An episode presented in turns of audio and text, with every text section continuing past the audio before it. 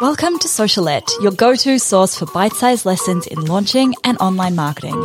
I'm your host, Steph Taylor, and I'm a corporate dropout turned launch strategist, helping you launch your digital products simply and successfully so you can reach more people, grow your audience, and become the go-to brand in your space. Want to swipe my signature launch framework? Download my free ebook, The Complete Roadmap for a Killer Launch at stephtaylor.co forward slash roadmap. Now sit back, relax, and enjoy the show. And don't forget to hit subscribe so you don't miss any of my latest episodes released every Monday, Wednesday, and Friday. Hey, welcome back to Socialette. This is episode 301 and I'm back with a little bit more digital product myth busting. So today I'm looking at the myth that your product has to be 100% ready before you can launch it. And no, that is not true. It doesn't have to be 100% ready because you can pre-sell your product, which is when you sell it before you make it or before you finished making it. So you might start making it, sell it, and then decide whether or not to finish it or how to finish it based on whether people buy. So why the heck would you do that? Why would you put yourself under the pressure of selling a product before you've made it?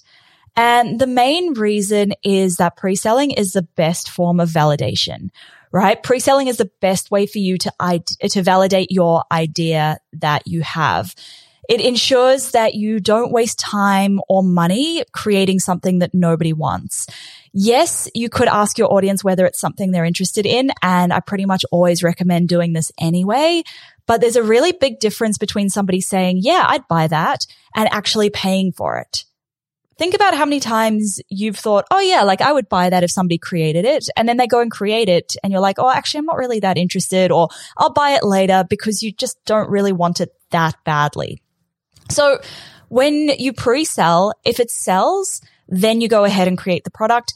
If it doesn't sell, then you don't create it or you go back and you talk to your audience and you find out what would make them buy, why they didn't want to buy, and you tailor your product so that it's something that they will actually pay money for.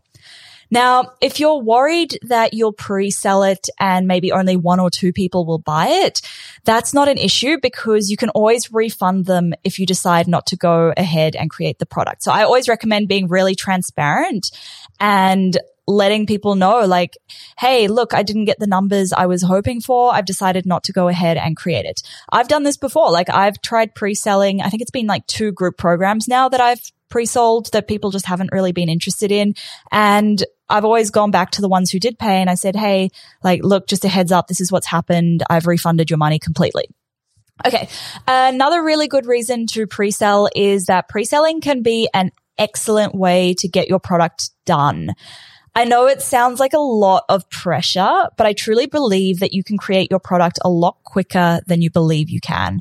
And when you pre-sell, you're typically setting a deadline. So you would tell your students that they'll have access to it on a certain date. And then you have to get the product done by then, or at least, you know, module one or whatever pre, whatever initial content they're getting access to.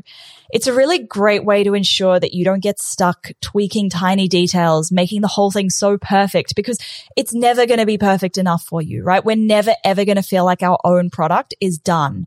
And your students aren't going to notice the difference. Let me tell you this right now. Your students aren't going to know whether it's 110% perfect or just 105% perfect. The other alternative when you're pre-selling is to drip feed out your content. So for example, they, you might pre-sell and then the next week you'll release module one. The week after you'll release module two. So you can actually create the content as you go.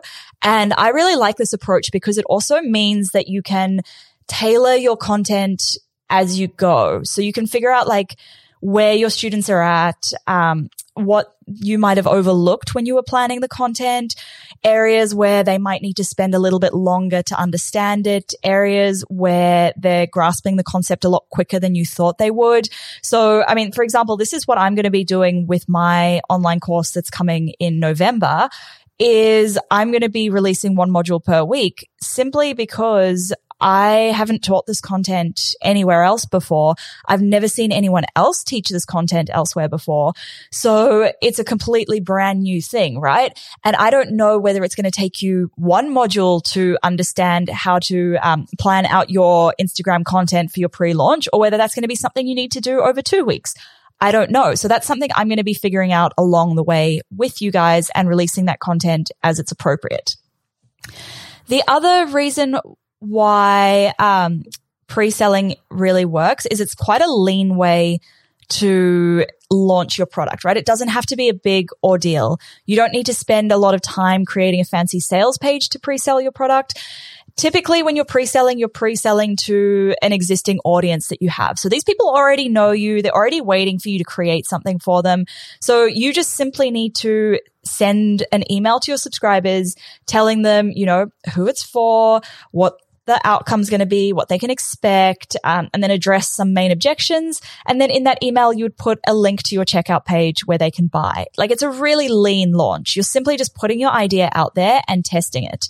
And then once you've done this first pre-sale launch and people have bought it, you know there's a market for what you're selling. Then you can go and invest in fancy things like sales page copy and email copy and Facebook ads and all of the other things. But you just really want to prove the concept here.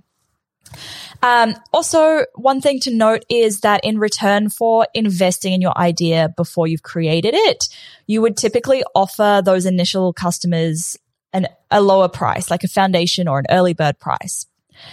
Um, one thing to note about pre-selling is that yes, it is supposed to be scary because if people buy it, well, yep, you then have to make it. And if people don't buy it, well, then you have to come up with a better idea or you have to figure out why they didn't buy it, buy it. And that takes time and effort, right? But isn't that a whole lot better than spending a ton of time creating something only to discover that nobody wants it?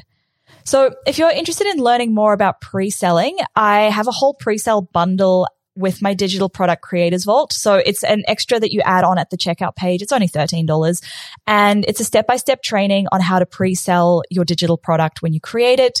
Plus it's got a couple of templates you can use to promote your product pre-sale to your email list and on social media. So head over to stephtaylor.co forward slash vault to check out the digital product creators vault. Thank you so much for listening, guys. As always, if you enjoyed this episode or any of my past episodes, I'd love it if you could leave a quick rating, a review and make sure you hit subscribe so you don't miss any new episodes released every Monday, Wednesday, and Friday. Catch you next time.